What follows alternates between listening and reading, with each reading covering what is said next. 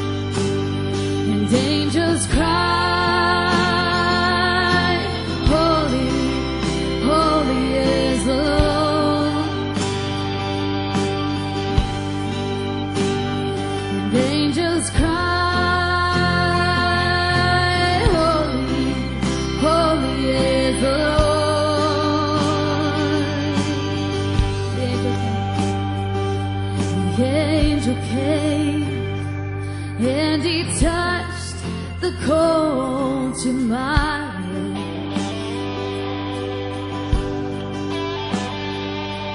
The angel came and he touched the cold to my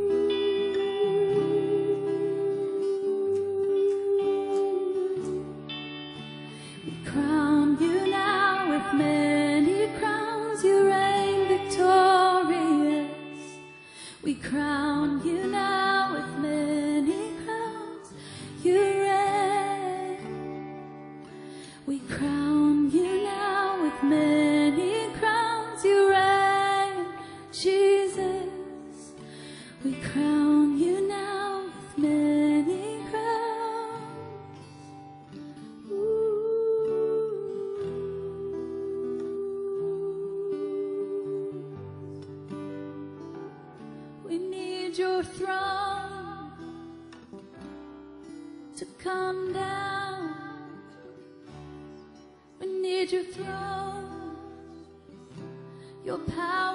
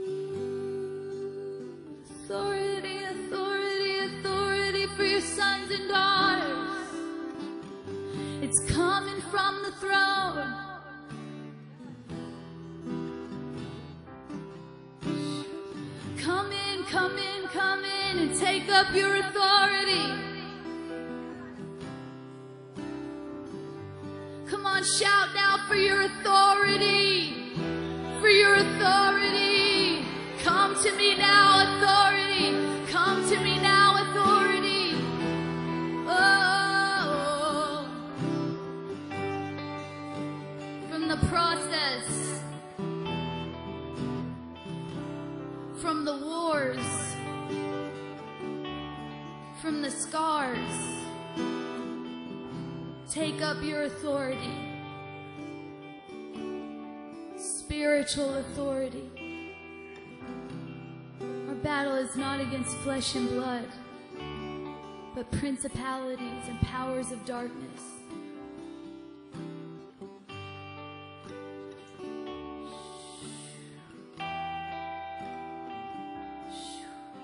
I just see the throne of the Lord, and I just, I know right now we're, we're there, we're in the throne.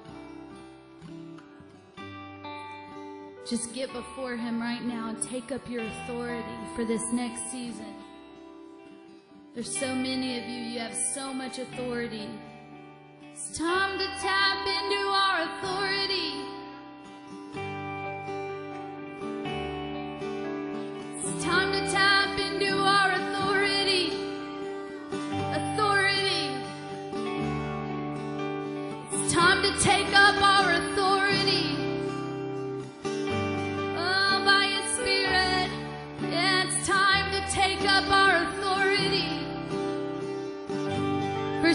I just see it laying on the ground right in front of you. Some of you, I see it right up over your head. Just grab it. Just grab your authority. As a prophetic act, grab your authority.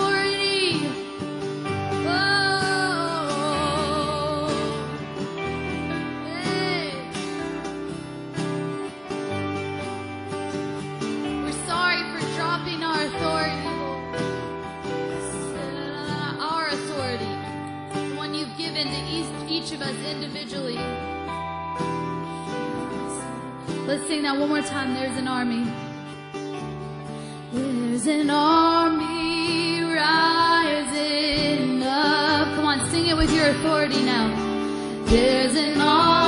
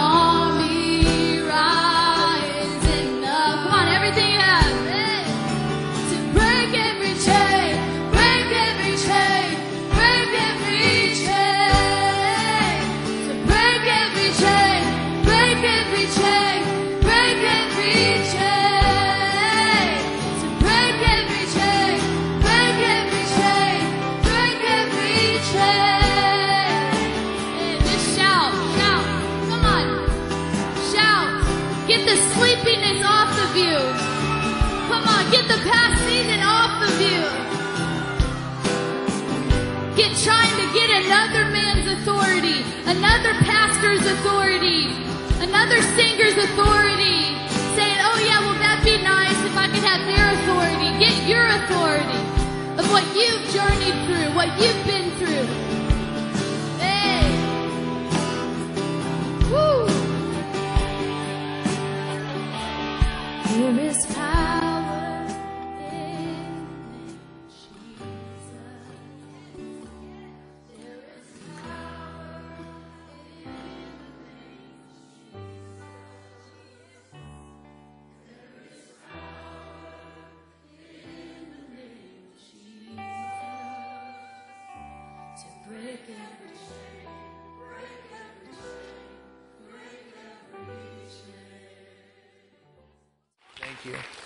Glory to God. It's a great honor to be here. I know the, it was a year ago, actually, we were here. And uh, we, when we came in here, they made us feel like family, so we said we wanted to come back. And uh, God is so good. Um, you when your wife was talking about scars, let me tell you something about scars. The nice thing about scars, somebody says there's nice things about scars. I said, yeah. It means you've been attacked and you've been healed. See, scars are evidence of healing. You know, but I, I remember the movie Jaws when it first came out. And there's a scene in the movie, and these guys are sitting inside the boat, and he's going, You see this scar here? That's when a hatchet went through my hand. Well, let me show you this scar. That's when a pencil lead went into my finger. And the guy, this one guy, he had the lamest stories about all his scars, and the other guys were drastic. I mean, it was like terrible. And see, scars sometimes are something that can be compared. And you say, well, how's that a good thing? Well, it's a good thing because we all go through different experiences. See, there's scars that you have that I don't have. But you know what? You can minister to me to help me to avoid to get the same scars you have. And I have scars that I can tell you about and how I was healed, but I can warn you ahead of time so you don't have scars. And then I looked up here and I saw these starfish up here and you know, I'm originally from Florida. We're not totally out of Florida yet. And uh, so we left Florida eight, over eight years ago, and we still spend probably half the year still in Florida because my wife's business is down there. So I'm still trying to escape. But I was thinking about the starfish, and this is a funny thing. There's this, uh, there's this guy, and he's walking. There's millions of starfish along the beach. And he's walking down, and he, he reaches down and picks up a starfish and throws it in the ocean. He picks up another one, throws it in the ocean, picks up another one. And some guy's watching him. He's saying, This is ridiculous. He walks down to the man. He says, Let me tell you something. He said, Do you realize how many millions of starfish are down here? He said, Do you really think you're making a difference? And he reaches down and picks up a starfish and threw him back in the water. And he said, Made a difference to him. And so sometimes we may not be able to do everything, but God wants us to do something. And so we may have our little part, and the little part you play may be changing somebody's life, you know, stretching it out, talking to that person that maybe is thinking about committing suicide, and you stop them from doing that, so that later in years in the future, they may have the same opportunity to stop somebody from committing suicide. You know, I, there's a there's a Christmas story, and in the Christmas story, I'm try, trying to think of the name. I went blank. You guys can tell me. It's it's old. It's where he says, "I wish I was never born." It's a wonderful life, and so this angel comes and makes it as though he never existed. And all of a sudden, he saw the changes in everybody's life, how it didn't affect, you know, how he didn't have an effect on them. Finally, the, the moral of the story is he realizes the importance of who he is. And when he comes back, and the angel brings him back into the proper time, there's a joy and an aspiration on him to be better than he was before. And today, as you came in here, I want you to leave here today better than what you came in. Okay? So I've got some things I want to share. We, we may uh, allow the Holy Spirit to move today and, and pray for some people. No, actually, it's the other way around. The Holy Spirit moves as He wills. You know, it's like I don't go into a church and say we're going to have a Holy Ghost service because I don't know. It's up to Him. But He knows what's going on in your life. And see, a minister can only preach in a church or in, at a revival. A minister can only preach as hungry as the people are. See, God will only give you substantial meat and information when you're hungry for it. If you go in a church where you, you know, they, I remember hearing them say the frozen chosen, you know, uh, it's hard to preach. In, I've been in those churches before, and I'm just kind of like, and um, uh, I don't even know what to say. It's like I'm thinking, what is wrong? What's wrong with me? Wasn't nothing wrong with me. The Lord said. The Lord said it was wrong with the congregation. They're not hungry for the things of God. You know, and so when your pastor today was even talking about the coronavirus, you know, uh, I have an opportunity to get direct information from the White House. This thing is bigger than anybody thinks it is. And it's growing at a capacity that nobody wants to tell you. And there's a lot more people infected in the United States than they want to tell you. So don't be embarrassed to wear a mask. Even the devil took Jesus up on the pinnacle of the temple and said, you know, throw yourself down. And Jesus, uh uh-uh, uh, ain't going to do it. I ain't going to tempt the Lord God. You know? And the devil began to quote scripture. There's nothing wrong with wearing a mask. You're going in an airplane, you're going in a store, wear a mask. Use wisdom. You know? I mean, even, even Jesus, he knew the angels would catch him. But he's not doing that. He don't have nothing to prove to the devil, number one, and there's nothing wrong with covering up. But let me tell you how we should pray today. And this is what, you know, they, the way they want us to pray in the White House for this.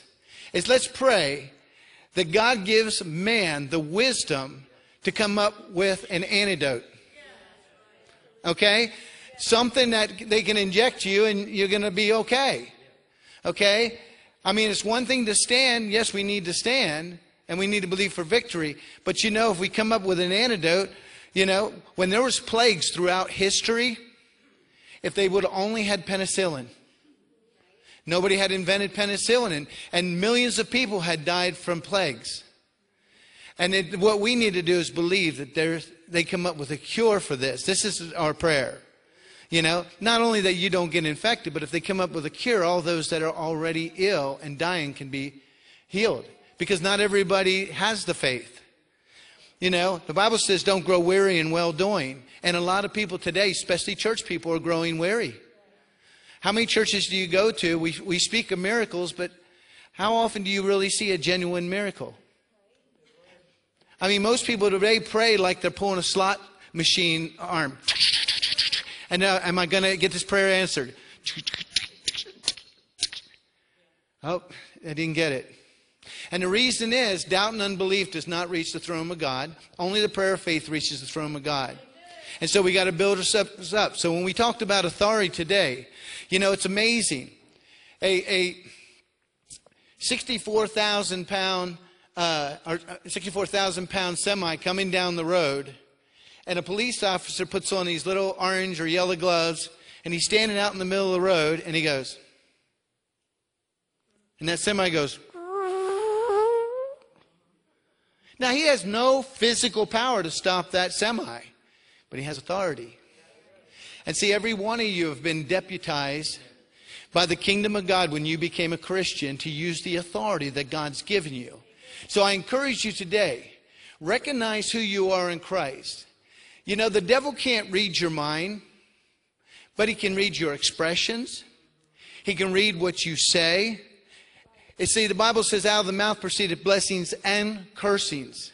So there's one or two coming out of your mouth. Am I blessing or am I cursing? You can bless yourself, curse yourself. You can bless others, curse them, you know. But if God's blessed you, who can curse you? If God has blessed you, who can curse you? No man can curse you. And see, people don't understand. There's a story in the Bible that talks about Peter. And I love, I love reading from the original text. I mean, I've had opportunity to travel from one end of Israel to the other, traveling with top theologians and historians, reading from the original text that our Bible has been translated from. It's amazing, all of a sudden, about 300 stories in the Bible came to life for me. Because there's, our Bible's not incorrect, it's actually incomplete. And when in the translation, what happened, there's little things in the Bible that are left out. And so when Peter was in the garden with Jesus, when they come to take him, you remember Jesus spoke and, the, and all the soldiers and the people fell back. The reason that happened is so that his disciples had a chance to run away. Because Peter just got done chopping off an ear of a soldier. That's punishable by death. But Peter, that's not enough warning. Peter decides, I'm going to follow after the Lord. You know, I'm going to be a brave man and I'm going to follow.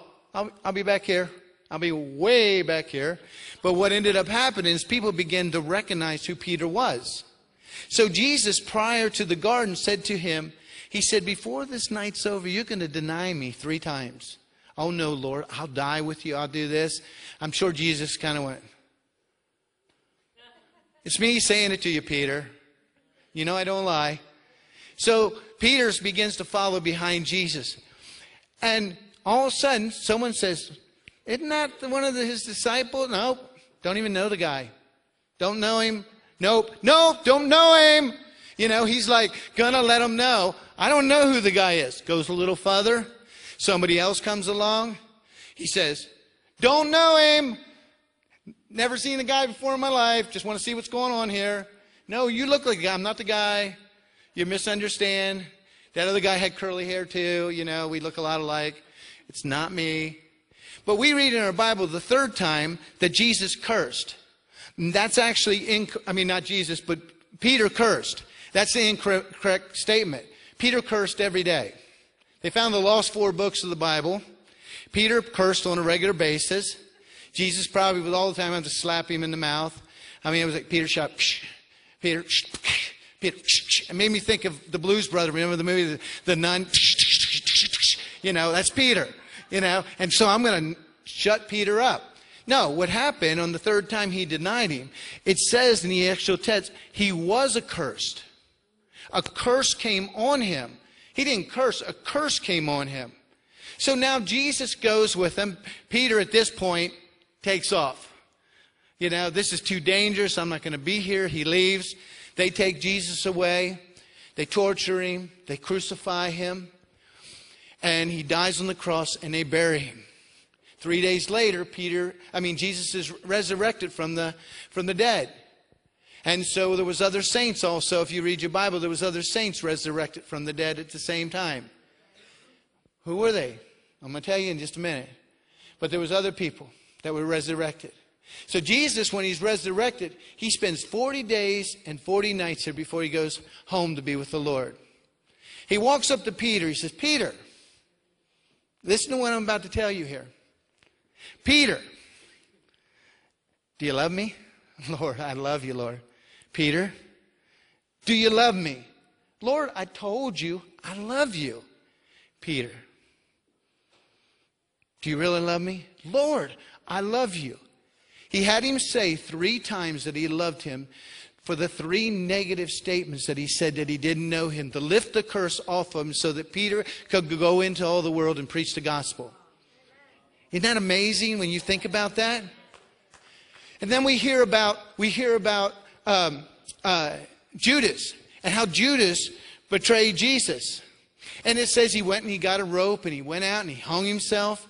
And not even a sentence down, it says, and he fell and his bowels bursted open. And then when I was in Bible college, they said, well, maybe he hung there long enough that his body decomposed and he fell and his bowels bursted open.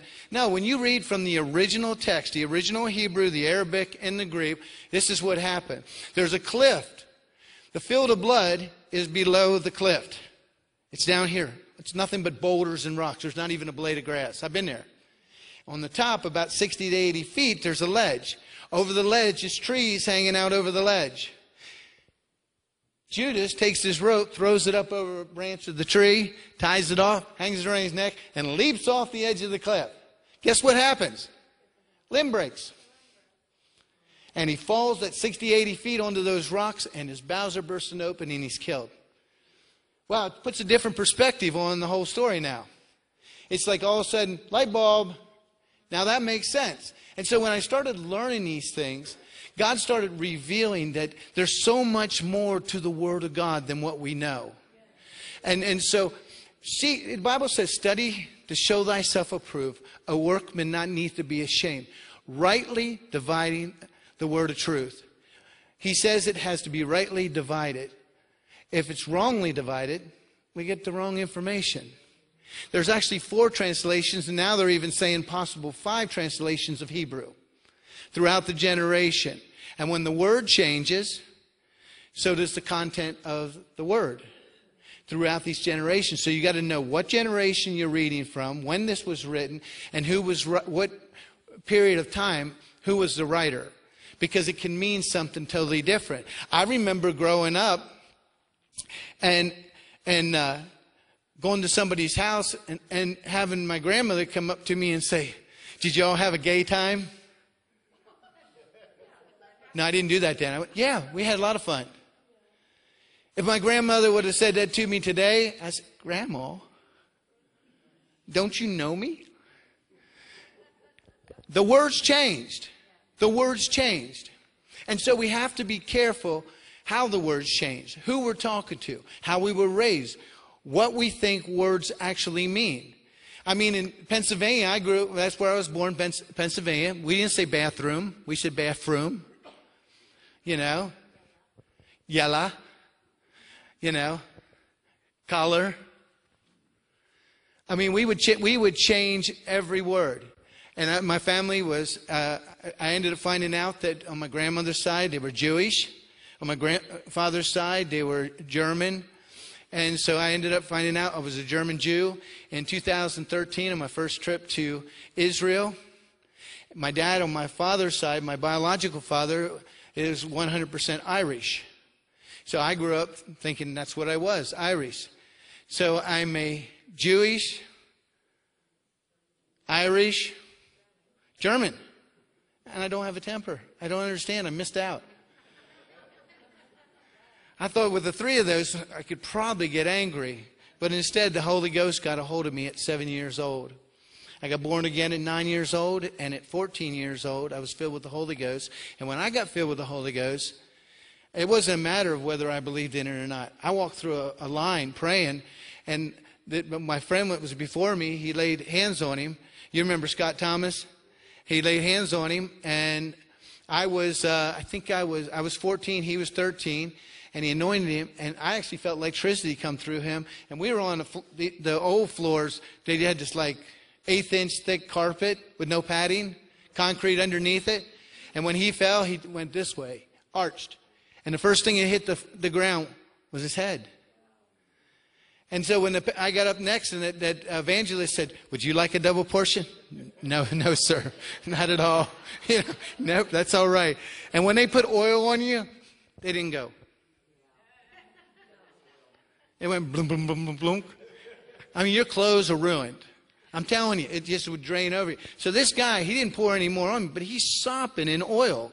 He grabs my head. He's going like this to me. I mean, my whole body's shaking around. I'm just thinking, Jesus, save me. You know, I mean, I'm scared of this guy.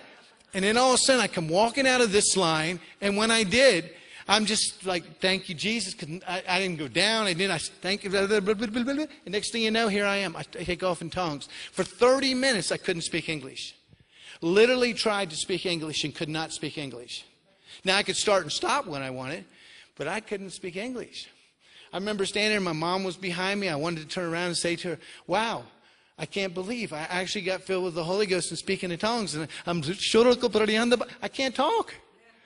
And I'm laughing. I mean, it was the funniest thing that ever happened to me. It changed my life. It changed my life. I had a father that wasn't there. I grew up in a family that I could have every excuse to be dysfunctional, to have problems. Didn't happen. Didn't happen. And the day my dad left my mom for another woman and walked out the door, it was like, yeah, I loved my dad. Don't get me wrong. And my, the last years with my dad were phenomenal. He, he come to know the Lord. He had a strong relationship with God before he passed. But those early years, he grew up where they took their belt off. I got spankings for things I didn't do. If he just thought I did it, I went in, it was drop your pants, and your bare butt was showing, and it wasn't one or two whacks. I would have blood pores of blood coming out my butt. Today you go to jail for it. And so that's how I was beat. And all I knew is I got beat. I didn't do what he said I did. I got accused of things that I didn't do. I had every reason to be angry and upset. But I chose not to be upset. I chose not to have resentment or anger or unforgiveness. But I want you to turn your Bibles right now to John chapter four, uh, 15. Actually, let's do this. I want to start here because of sake of time. Let's go to 2 Samuel.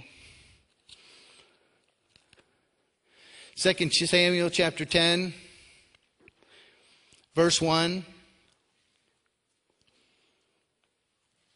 And it says this And it came to pass after this that the king of the children of Amos died, and Hanun had sons reigned in his stead.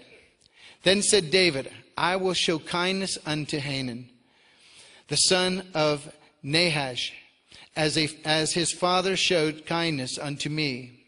And David sent to comfort him by the hand of his servant for his father. And David's servant came into the land of the children of Almos. Now I'm just going to paint a picture and I'm just going to tell you what's going on here. And you can read the rest later. But here's King David.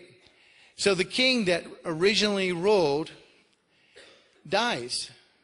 And David says, I'm going to do something kind. I'm going to, I'm going to send myself, because I'm busy, I'm going to send some of my ambassadors, some of my chief leaders to go there because now that king's son becomes king and show them kindness and love so that they know that I cared about his father and I cared about this man. So he sends these leaders and these ambassadors, as our president does today. If the president can't go uh, to a certain country, he'll send the vice president or the secretary of state or somebody of great importance to go in his stead. And so this is what David did. Well, while these men are there, there's people talking into this new young king's ear. Let me tell you something. They're here to spy out the land. They want to take over your kingdom. They want to see how many soldiers you have. They want to see what you're actually going to do next, and they're planning to take it over. And this young king with no experience ends up taking these men. Now, listen to this. He takes these men out and he shaves off half their beard and he cuts their garments up till their buttocks is showing. That's like a Forrest Gump buttocks. Uh, and so till their buttocks is showing. These are great, these are great delegates. These are important men. Now you would say, what's the big deal? You know, they didn't kill them. They didn't do anything. I mean, you know, you think Shadrach, Meshach, and Abednego. Hey, what are you talking about, Buttercup? You know, they threw us into the fire. And Daniel would say, I spent the night with lions. All they did is shave off half your beard and showed your buttocks. But what happened is there was embarrassment that was there. They were shamed. And so, because of that shame, it caused great distress on these men because they were very important in their land. And so, I want to talk to you about something. One of the things that the enemy will come against us with is offense. He wants us to be offended. And you know, the Bible teaches us that we're all going to be offended. We're all going to be hurt. We're all going to have resentment.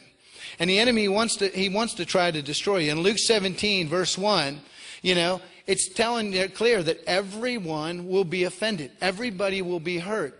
You know, there's going to be people that come against you and say bad things. You know, there's just be saying, you know, I, every time I try to do something, man, they're beating on my dreams. They're trying to hurt me. They don't have no words of affirmation. They're always cutting me down. They're putting me down. And know what? We can take offense on that. We can allow hurt to come in. But you know what? It's not what we do with the offense. It's how we handle it in love.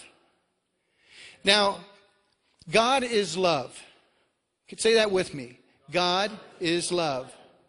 So in order to be in God, you have to be in love. See, when a husband and wife are getting married, they get together.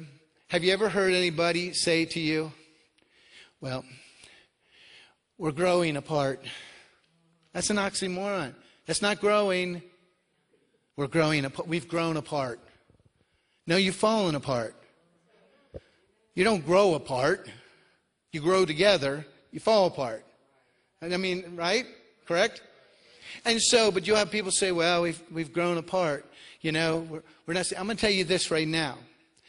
If God is love, in order to stay in love, you have to be in God. So, what would be the evidence of falling out of love with somebody? Falling out of God. See, when you do not have an intimate relationship with God, you're not going to be able to have an re- intimate relationship with anyone. See, any love that's outside of God is a counterfeit. God only gives us the ability to have true love inside of us. So it's like when somebody that's heathens in the world, you know, it, there's a, there's a, a, a saying, a form of godliness but without God. Okay? So there's a false love. Because the people that are truly in love with each other, and I say in love, like Christ is in love with us, we're supposed to be in love with Him. We hear people say all the time, I love the Lord with all my heart. You know what I'd like to hear you say?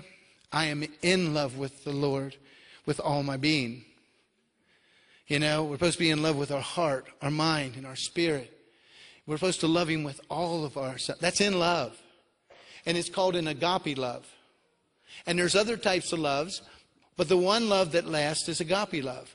So when you're in marriage, in order to walk in love successfully, you got to be walking in God. You know, it, it doesn't take two to make a marriage work, it takes three. Okay? It doesn't take two, it takes three. It only takes one to break up a relationship. Only one. You know, I've been, I was married, I've been divorced. I know. I gave 250% to try to save my marriage. But I was with somebody that decided they wanted somebody else. Then, after the marriage was broke up, they never got married. They still don't even live together. They just still come together. And is that God? No, it's not God. But the enemy comes to kill, to steal, and destroy. He wants to destroy you. And so what's he going to do? He's going to cause offense. He's going to cause you to be upset on the inside. But let me tell you something. When offense, an attack comes against us, see, bad things sometimes happen to you, sometimes bring out the greatest in you. See, when the enemy's coming against you at the hardest, that's when you get to see what you're actually made of. Greater is he that is in you than you. See, I don't have to depend on me. When the Bible says the joy of the Lord is my strength, we think instantly that we're supposed to be in joy. But what is the joy of the Lord? Jesus. Jesus is the joy of the Lord. That's, we, we don't realize. So when Jesus is in me, that joy that's inside me, it doesn't mean I necessarily even have a smile on my face, but I have strength because the greater one lives on the inside of me. I actually had a circumstance, this little rabbit trail. I had a, a situation we were talking about last night where I actually had a true bona fide demon possessed individual that came up to me, had worms crawling around their eyes. It sounded like almost a choir of voices coming out of their mouth. And I kept them at bay. I, like I kept them away from me. And you know, sometimes you're, you're like nervous, it's like you don't know whether to stay or run you know. But I was too lazy to run, so I had to stand and fight. And so this demon possessed person comes up there, and I don't even know at the time. I, I you know, I say this because it's, it's true. At the time, even the answer I was looking for. But when I'm holding this this demon possessed person the bay, I say, "Do you know who I am?" I mean, what's that mean? You know? I mean, I didn't see myself at the time as some great apostle or, or anything like that. But guess what they said? Yes, the greater one lives inside you. Oh man, I felt my chest go. Whew. It, like, it felt like it was this big. When it happened, I was like, "You are coming out." You know, Daddy's back. You know, that's how you feel. I mean, you're just like, and I didn't make no long prayer. I told that demon, I said, You know how this is going to go? I said, Just like when Jesus cast out the demons, they went into the swine. I said, I'm going to cast you out or I'm casting you back into the pit of hell because I knew who was in me there. And she, she literally couldn't look at me and she said, When I said I cast her back in the pit of hell, she said, No, with all these voices. And I was like, Oh, I can't do that. But I wanted to make sure they came out. I made them take all the children out of the room. They got all the children out of the room. They got with the weak. I even said it says if you ain't a strong Christian here. Of course, it wasn't hard when those voices came out of her like that. People, I mean, their eyes were so big it was like unreal. You see people back there literally like this shaking, you know. And I'm too caught up into it to think about it. It was afterwards. I, you ever been like you, close to getting in a car accident or something, or something happened, and afterwards you go, you know, that's how I felt. But because I'm in the spirit when I was in there, the power of God came on me. You know, I wasn't in my flesh, I was in my spirit. And so I had everybody removed, and I told them never to come back to this church again. If I find out you come in one of these people, I will cast you into the pit of hell. And I screamed to the top of my lungs and told that demon to go. And when it did, that lady just dropped. I caught her. And I looked at her eyes, they were normal. We took her and we set her down in a chair. And when I set her down in this seat, and I looked at her. She began to just talk, and I laid hands on her. I didn't even ask her if she's born again. I just laid hands on her and prayed that she would be filled with the Holy Ghost. And immediately she began speaking in tongues. And she began crying out to God. And then she went on to tell us that for 20 years, she went to 20 pastors, and all of them ran from her. They ran from her. And it took every bit of energy she had to show up there. You know? And he had to find somebody that was too lazy to run to do it. And I knew, I knew, and when I say this, I knew, I knew if, if I don't follow through with this, the devil's going to know he can beat me the rest of his life. I mean, it's like I'm stuck in the mud. There's nowhere to go. I got no choice but to do this. And I just hit it with everything I had in my spirit. And it wasn't no long prayer, like I said. I'm telling you, from the time she came up to the time that demon was cast out for five minutes. Five minutes. I had a guy that I know, I don't want to say his name. He worked for the diocese in, in uh, Rome at the the Vatican, and he was one of the, the priests under the ground that they do the exorcisms and cast out demons. And I asked him, I said, How long did it take you to cast out demons? He said, Sometimes weeks. And I said, Have you ever seen anything? He says, We've seen everything. He talked about this one girl who was on this bed, and when they were trying to cast a demon, her body flew up 16 feet in the air, smashed against a concrete ceiling, and then down the floor, and it killed her. I said, "Oh my word!" He says, "He says, Troy." He says, "80% of the ones we cast out demons die before we get the demons cast out of them. The demons rip them apart, destroy them." And I'm just thinking, where in the world is their authority? You know, it's too ritual. That name, which is above every name. You know? And when you know who you are, and you're like that deputy with the gloves, you got your spiritual gloves on, the armor of God, and you spiritually do it, you take that authority. The devil has to listen to it. So when I said earlier, the devil can't read your mind. There's an old saying, fake it till you make it. You know what? When you're down and you're unhappy, do this. Why? It freaks the devil out. He's going, I am coming against him with everything I can. I'm trying to destroy him. And they're smiling. Aren't they hearing a word I say? No. And see, remember this temptation is not sin. Okay? Just because you think something, it says, cast down every vain imagination, every high thing that exalts itself against the knowledge of God, and bring in to captivity every thought to the obedience of Christ. You're going to think some of the most awful things. What you got to do is when you recognize it, immediately begin to pray, cast it down. Just cast it down. It don't make you a bad person. Jesus was tempted for 40 days and 40 nights in the wilderness. He wasn't tempted to be tempted. He was tempted. For 40 days and 40 nights before we got to the last three that we all know about, he was tempted with everything you're tempted with. And he never thought once that he was a bad person. And he was as righteous as you could be. He never sinned. And he still had the temptations. You're born into a corrupt flesh that cannot be made righteous. But what is the key thing? You know, when people say, well, I'm only human, that's an excuse. Because you become a child of God when you become born again. And the greater is He that's inside you. What you have to do is allow your spirit man to be so built up that your flesh is in subjection to your spirit, not your spirit into subjection to your flesh. You know, well, I'm weak. Well, fix it. Fix it. It's not an excuse. Fix it. You know, well, God's grace is sufficient. For what? Purpose sin? See, we have a misunderstanding of grace too. When I was over there reading, they were reading about grace. We think grace is on every bad decision that we make. It's not. Grace is when we make the right decision to do the right thing, but when we're doing the wrong thing on purpose, and then afterwards you say, well, I'll ask for forgiveness later so I don't go to hell. There's no grace for that. How's grace work?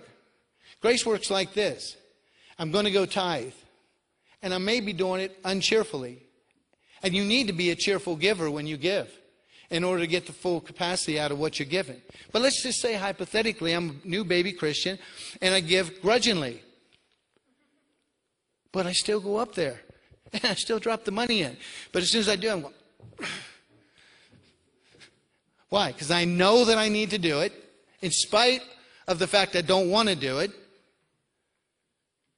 And guess what? God's grace is sufficient. Why? Because I did what I was supposed to do. So His grace is on me, even though I didn't want to do it. But when I don't do it, and I know I should do it, it's sin. It's sin. And there's no grace for that. You know, we were talking last night when you, when you, you know, some people say, well, I don't have the money. Well, then tithe on your tithes. Start somewhere. Don't give nothing. Give something. I mean, I've been with some really rich people. I mean, we grew up in Palm Beach. 65% of the world's wealth is in Palm Beach, Florida. It's amazing. That's why a lot of the, the candidates and all come down there. My wife is a fundraiser down there. But that's why they come down there, because all the money's there.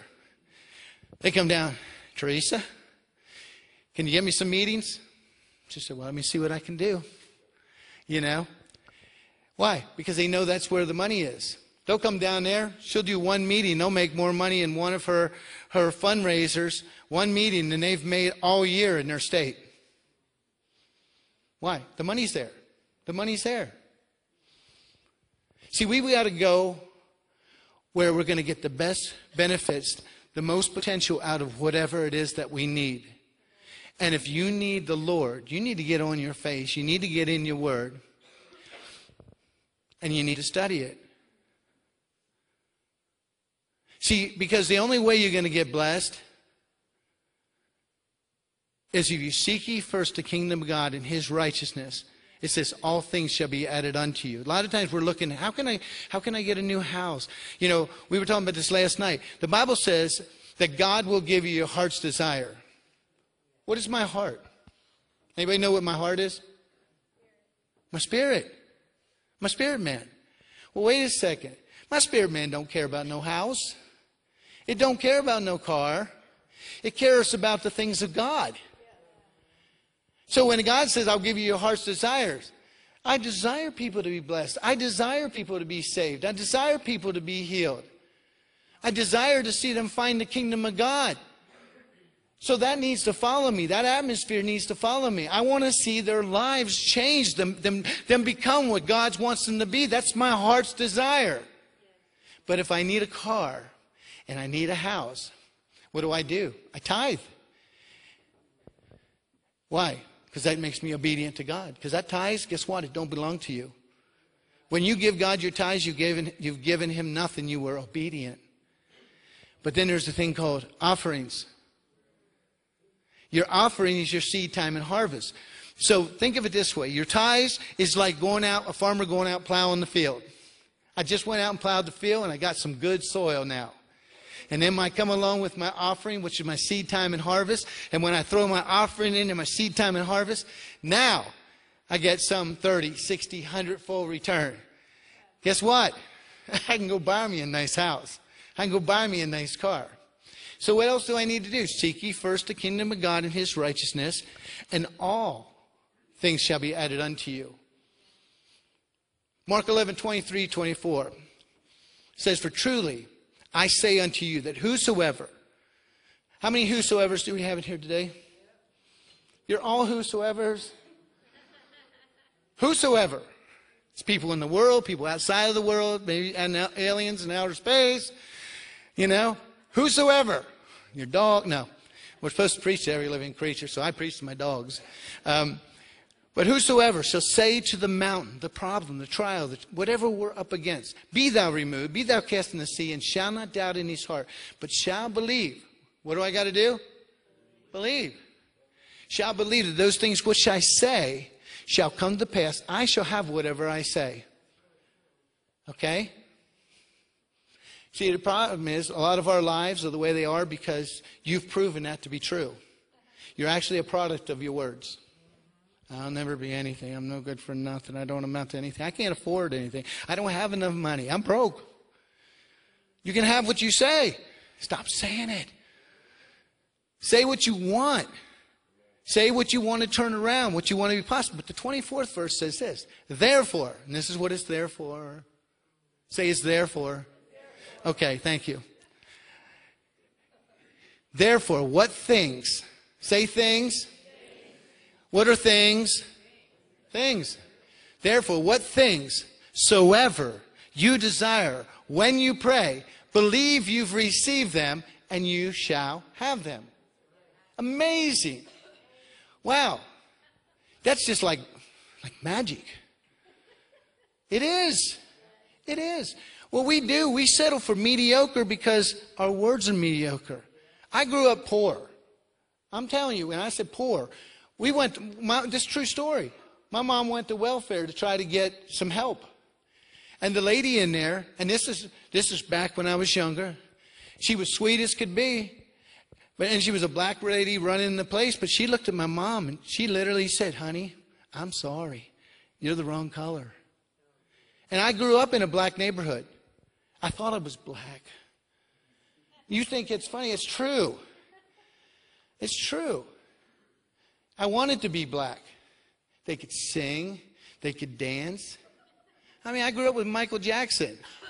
You know, I'm not talking about the later Michael Jackson, I'm talking about the early Michael Jackson. You know?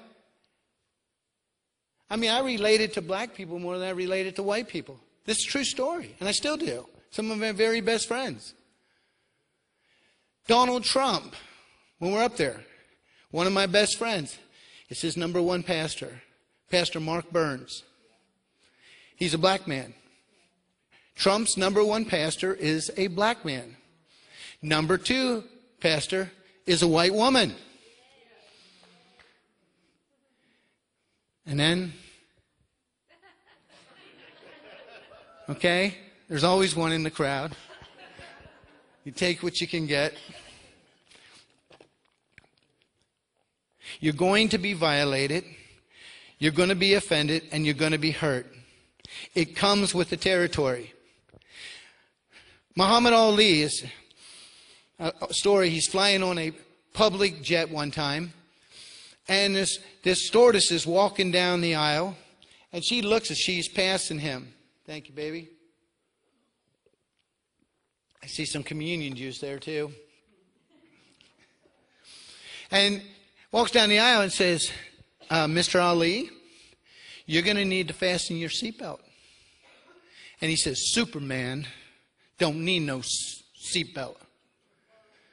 And she kind of turns, perplexed, and she looks at him. She says, Sir, Superman don't need no plane.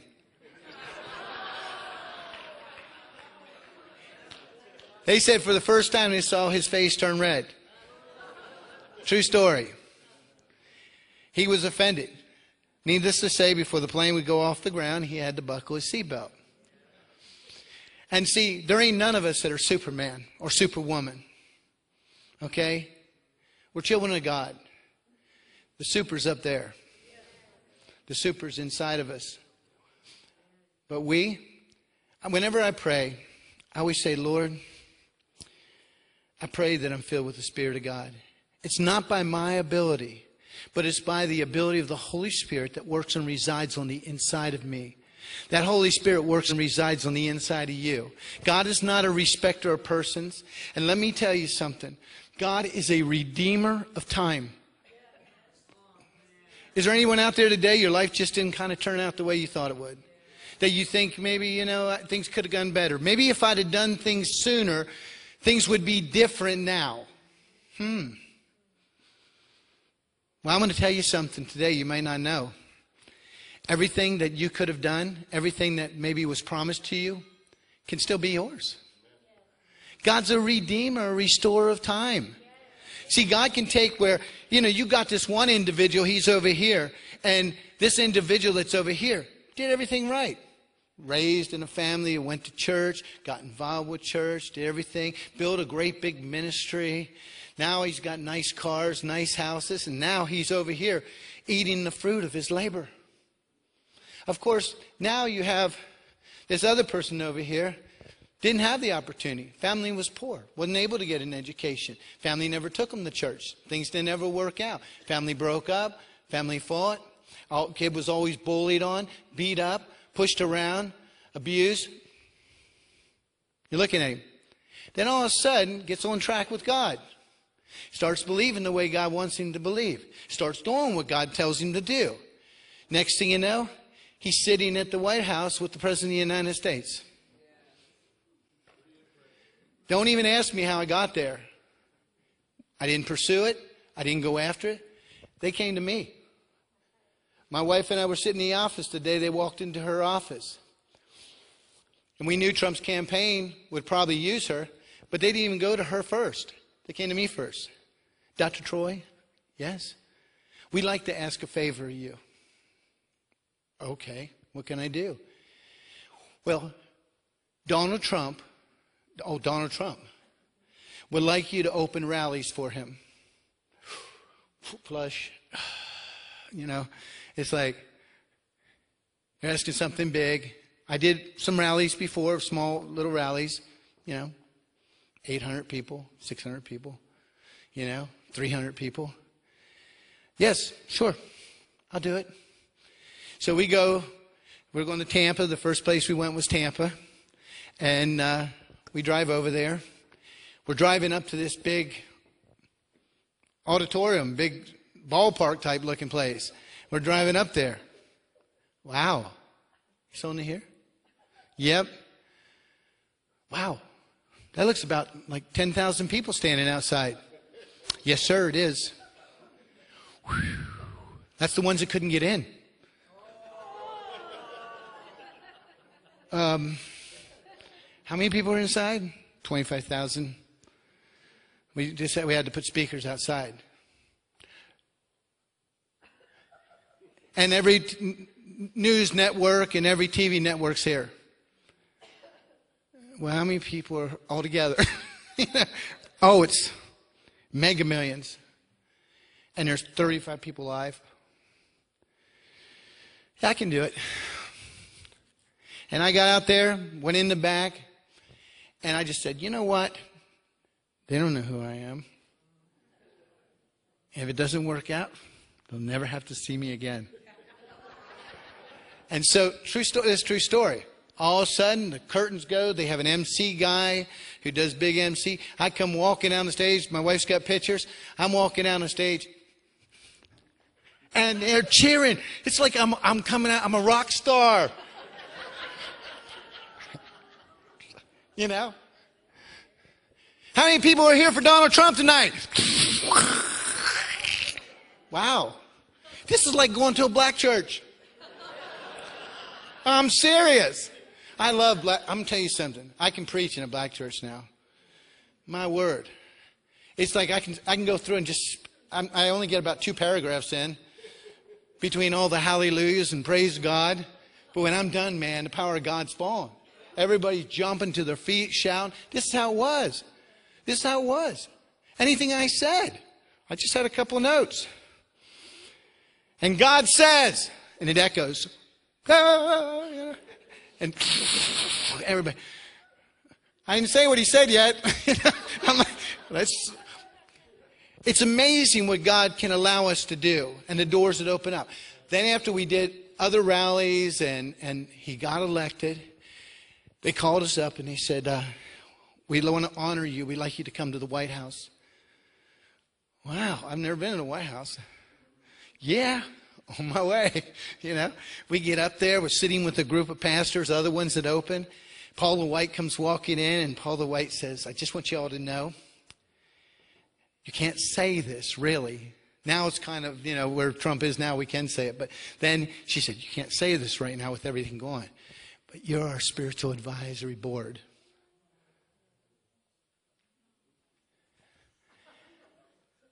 Me? I'm the little, I'm the kid that was abused. I'm the kid that got bullied on. I'm the kid that got picked on, cut down, criticized. I'm the kid that I didn't even start reading and writing correctly until I was healed of dyslexia at 28 years old. I was put in the special need classes. Now I write books. But God had to heal me. When I was in school, if they say, Troy, can you stand up and read the next chapter? Just give me the F. Sorry. Why? I didn't want to be embarrassed. Now I'm opening rallies. I ended up a host for Trinity Broadcasting Network for 15 years. Me, I'm the host. I did two times I got to preach, the rest I hosted. 15 years. How? What did I do? Know what I did? I had more fear of not doing what he asked me to do. I had more fear of letting him down and disappointing him. That's, you know, you talk about fear. That's where my fear came from. These doors don't open by themselves. God opens doors that no man can open. And he shuts doors that no man can close. And so every time, I remember when they asked me, we'd like you to preach on TBN. Okay, sure. It was another one of those moments. I'm driving home from the studio because I'm supposed to be there next week. Oh, what did I say? How many people watch that? This is going around the world. It goes into 54 billion homes. Now, not that many watched it, but they could. That's just scary enough as it is. You know? And I'm thinking, what am I going to say? Prepared a message, stood up to the podium, singers finishing up, and the camera's in front of me, and they're going. And I'm going, oh my God, I forgot everything. I just went blank. Glory to God. Let me tell you, don't you turn that channel right now. God is about to do something supernatural in you. This is what I did. I didn't know what it was going to be. I didn't. All of a sudden, instantly, on the spot, I see this man sitting behind a coffee table with a gun laying there, ready to commit suicide, and I was going to be his last hope. And at that point, I didn't care how eloquent it was, how it sounded. I was going to get that man saved. And I began to preach to him. When I got done, they called me the next day. They said, Brother Troy? I said, Yes. They said, um, Your show is the highest ratings that we had in three years. They aired that particular program over like a four year period, 38 times. And because it changed lives. They told me this for every one person that calls in when you lead them to the Lord, a hundred other people they estimate gave their lives that don't call. So when they call you up and tell you, we had 2,600 people who called us and said they said, accepted Jesus. That's times a 100 each show. And then it went on for 15 years. And the greatest part of the show for me was not the whole show. It's, that's what it is. It's a show. You know, we're trying to make it exciting. We share things about God that most people already know. They just need to be reminded. But the best part was at the end of the show, I would take time every show. It was my show. It was praise the Lord. I got to do whatever I wanted to do on my show. It was a two hour show. It was amazing. People said, Well, I don't agree with everything that's on TBN. I said, Well, I don't watch all the other shows. I said, But watch mine. Because I've seen it. I've seen, I've seen TBN on, and somebody was on just before I was on, totally preaching opposite of what I preached. Completely. So you need to know who you're setting yourself under and what you're listening to because what you set yourself under is what you become. And so God just began to move on me. And you know what the number one theme to all my shows were? Love. Love. I had two churches of my own. I was associate pastor at one. These two gentlemen sitting here right now were at the church when I was associate pastor. But I ended up with two churches of my own. My first church grew so fast. It was just, it was so big, it was so fast. I had to recruit people that, that I don't even know that they were qualified. But you know what? I see them do that in Africa all the time. They go over, spend two weeks, lead somebody to the Lord, and say, You're the pastor. We got to go back to the States. And that guy leads thousands to the Lord. You know, how many you ever seen the movie Kingdom of God with uh, what's his name? Orlando Bloom. There's one scene in that I like. They're getting ready to be attacked by all the Muslims that are coming at them. And all their knights had gone out and been destroyed. And this priest is there. We need to run. The priest is the one that wants to take off. We need to get out of here. And the people all gather around. And he says, What are you going to do? We don't have any more knights. And Orlando Bloom, he's a knight, and he looks around. He goes, Kneel. You kneel. He tells all these young men and all these guys, kneel. He says, and he gives them a speech. And he slaps them in the face and said, Don't forget this. And he knights them one by one, knights all these men. The priest says to him, Do you think by just knighting them that it's going to make them fight better? He goes, Yeah, I do. And they all stood up so proud. Let me tell you something. Every one of you is knighted by God. For God, for country, and for the people. We all need to stand for what's right. We cannot allow the enemy to come and destroy us or take away what God's done to us. So when we have opposition, how am I doing on time? When we have opposition that comes against us, it's okay. In New Zealand, there's an island in New Zealand. 41% of their bird population can't fly in New Zealand. They got little nubs. How's that look? They got these little nubs. They can't fly. You want to know why? Scientists prove why. Because there's no snakes, there's no bobcats, there's no wolves, there's no predators. On this island, all these birds have no opposition, they have no predator. They've never had any need of flying. But you say, I have nothing but opposition. I am hurt every day. I have been offended and I've been wounded beyond measure. You have no idea, Dr. Troy, what I've been through and the hurt that I've had. But remember, I said earlier that the greatest attacks can bring out the very best in you. And see, it's like a pilot. A pilot, before they fly, they say, Which way is the wind blowing? They're looking for the oppositional wind to come to them. They're looking for, they want to, to know what's coming against me, what is attacking me. What is the, where's the pressure coming from? So they aim the plane directly towards the wind. They don't fly with the wind. There's no lift. They can't get to a higher place in their life without opposition. You are not going to change and grow and become what God wants you to be without opposition. Do you want to be what God wants you to be? Embrace the attack. Show the scars. Be proud of who you are in Christ.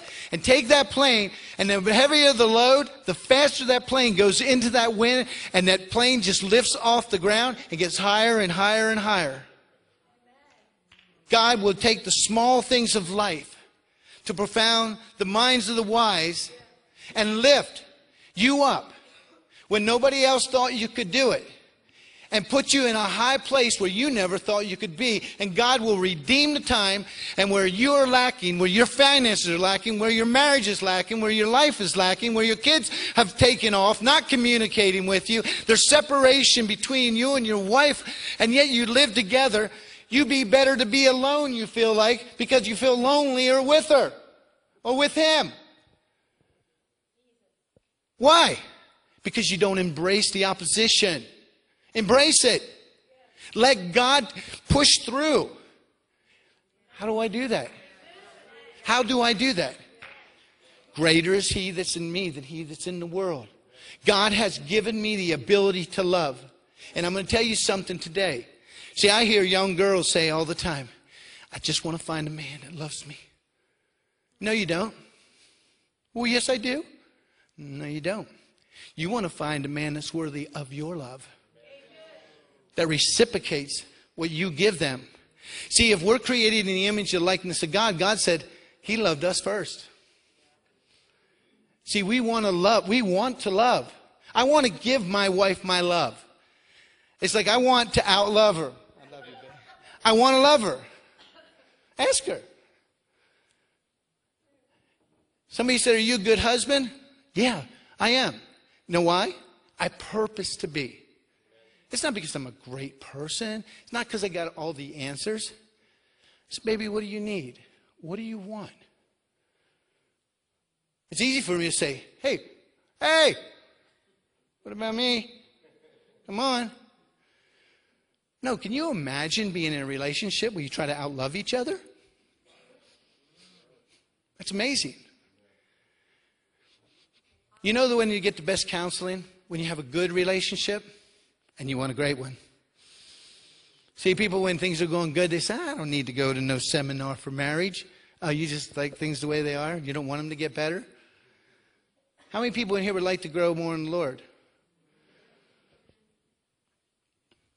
Does it mean you're not in the Lord then? No, you're in the Lord. But you know what? You see somebody across the room, man, I can see God touching them. I want that. We read stories in the Bible. I want that. I want to feel that. I want to know God that way. You know? Then all this resentment, all this hurt, all this pain. Or do you want to be like a chicken in a, in a, in a, in a pen? Eating scraps. No, I want to be an eagle. I want to soar. I want to dominate the sky.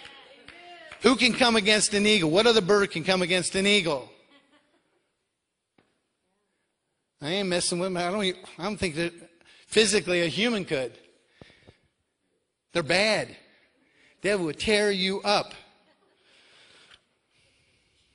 So these men, they shaved half their beards and they bared their butt. They were ashamed. They were embarrassed. Oh my God. I'm a great man in David's kingdom. I'm going to go back here looking like this. I would have rather them beat us up, stabbed us, hit us with a couple swords. At least I could go back there a warrior and show my wounds and my scars, and I'm tough. But no, I'm going to go back there with half my beard shaved off and my buttocks showing. So, David, as gracious as he is, just like a father, David says, I want you to go to Jericho. Don't come back here.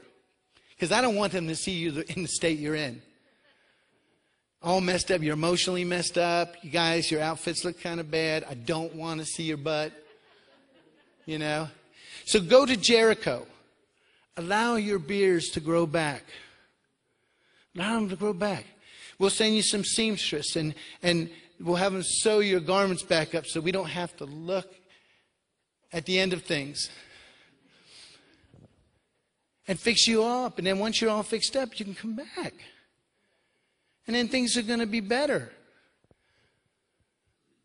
See, God don't want you coming back all messed up. He wants you coming back to Him strong. He's not out to shame you, but to exalt you. So don't let that type of embarrassment embarrass you. Don't let anybody put you down and make you feel unworthy. You're the apple of His eye, and God is not a respecter of persons. He loves you with a love that's an everlasting love. And I'm going to share one more thing with Pastor. And then, if you like, do we have time to pray for anybody? I want to share one more thing. He loves you with an everlasting love. God will never, like I said, never leave you and forsake you. But He wants to put you in a place that you've never been before. He wants you to become what you've never become before. He wants you to see things like you've never seen things. He believed in you before you believed in you. When you were born, your name was written in the Lamb's Book of Life before you were actually born. Your name written. All everybody that's born, your name's written in the Lamb's Book of Life. That's so cool. It's cool. Before you were born, your name was written in the Lamb's Book of Life. And so when we read that scripture, raise your children up in the way that they should go, that when they get old, they will not depart. If a child dies before the age of accountability, do they go to heaven? Yeah. Well, they can't go to heaven unless they're right with God. Correct? But don't let them grow up and get messed up. Raise them up in the way they should go so they don't get messed up. So when they get old, they remain in that place with God. Have them say the prayer of salvation. Let them acknowledge who their Savior is so they continue that life out. So when people say, How long have you known God? From the day I was born. From the day I was born. Why? Because my name was written in the Lamb's Book of Life. It says this in the Bible. It says, See to it that your name is not blotted out. Not added to, blotted out of the Lamb's Book of Life. So God today has more faith in you and believes more in you than you do. And he has a plan for you. Well, I wish he'd tell me. You know what? We have to do the small things first. When we begin doing what we know to do in the Bible, one of the number one things that we need to be is disciples. The only reward that is going to hold any ground in the future, in heaven, that when everything's tried by fire, is the souls that have been saved. Oh, but Pastor Troy, I'm so embarrassed. I get out there and I want to talk about it, but I don't know what to say. You don't have to. Man, I was leading people to, to the, the Lord before I even knew what the Bible said. I did. I'm saved. Yeah, I said this prayer. And because I said this prayer, I'm going to spend eternity in heaven. How do you know? They told me so. Who told you? My pastor? Well, who's your pastor? He's a man of God, and he knows the Word of God. This is how it started out. I didn't know what to say. And I, next thing you know, I've got people on their hands and knees, and I'm praying, leading them to Jesus. I didn't know the Word. I knew maybe one or two verses that I even messed that up. Why? Because greater is he that is in me than he that's in the world. Say that with me. Greater is he that's in me than he that's in the world. Now, don't be offended. Look at your neighbor. I don't care if it's a woman or a man. Say this Your beard's going to grow back, it's going to be made whole again. You're going to be restored. It will grow back. Okay? And we're going to cover up your buttocks. I see the guys saying it to each other. That's funny. Glory to God. If you've ever been wounded, you ever been hurt, you've ever doubted in your salvation or your Christianity, or even in who you are, if you're having struggles in your relationships, if you felt rejected by your family, if you felt abandoned by God,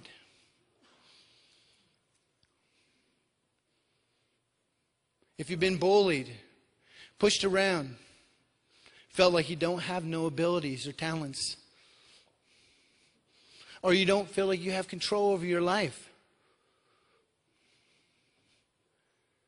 and everything just feels out of control, messed up, I'd like you to line up here right now, and I'm going to pray for you.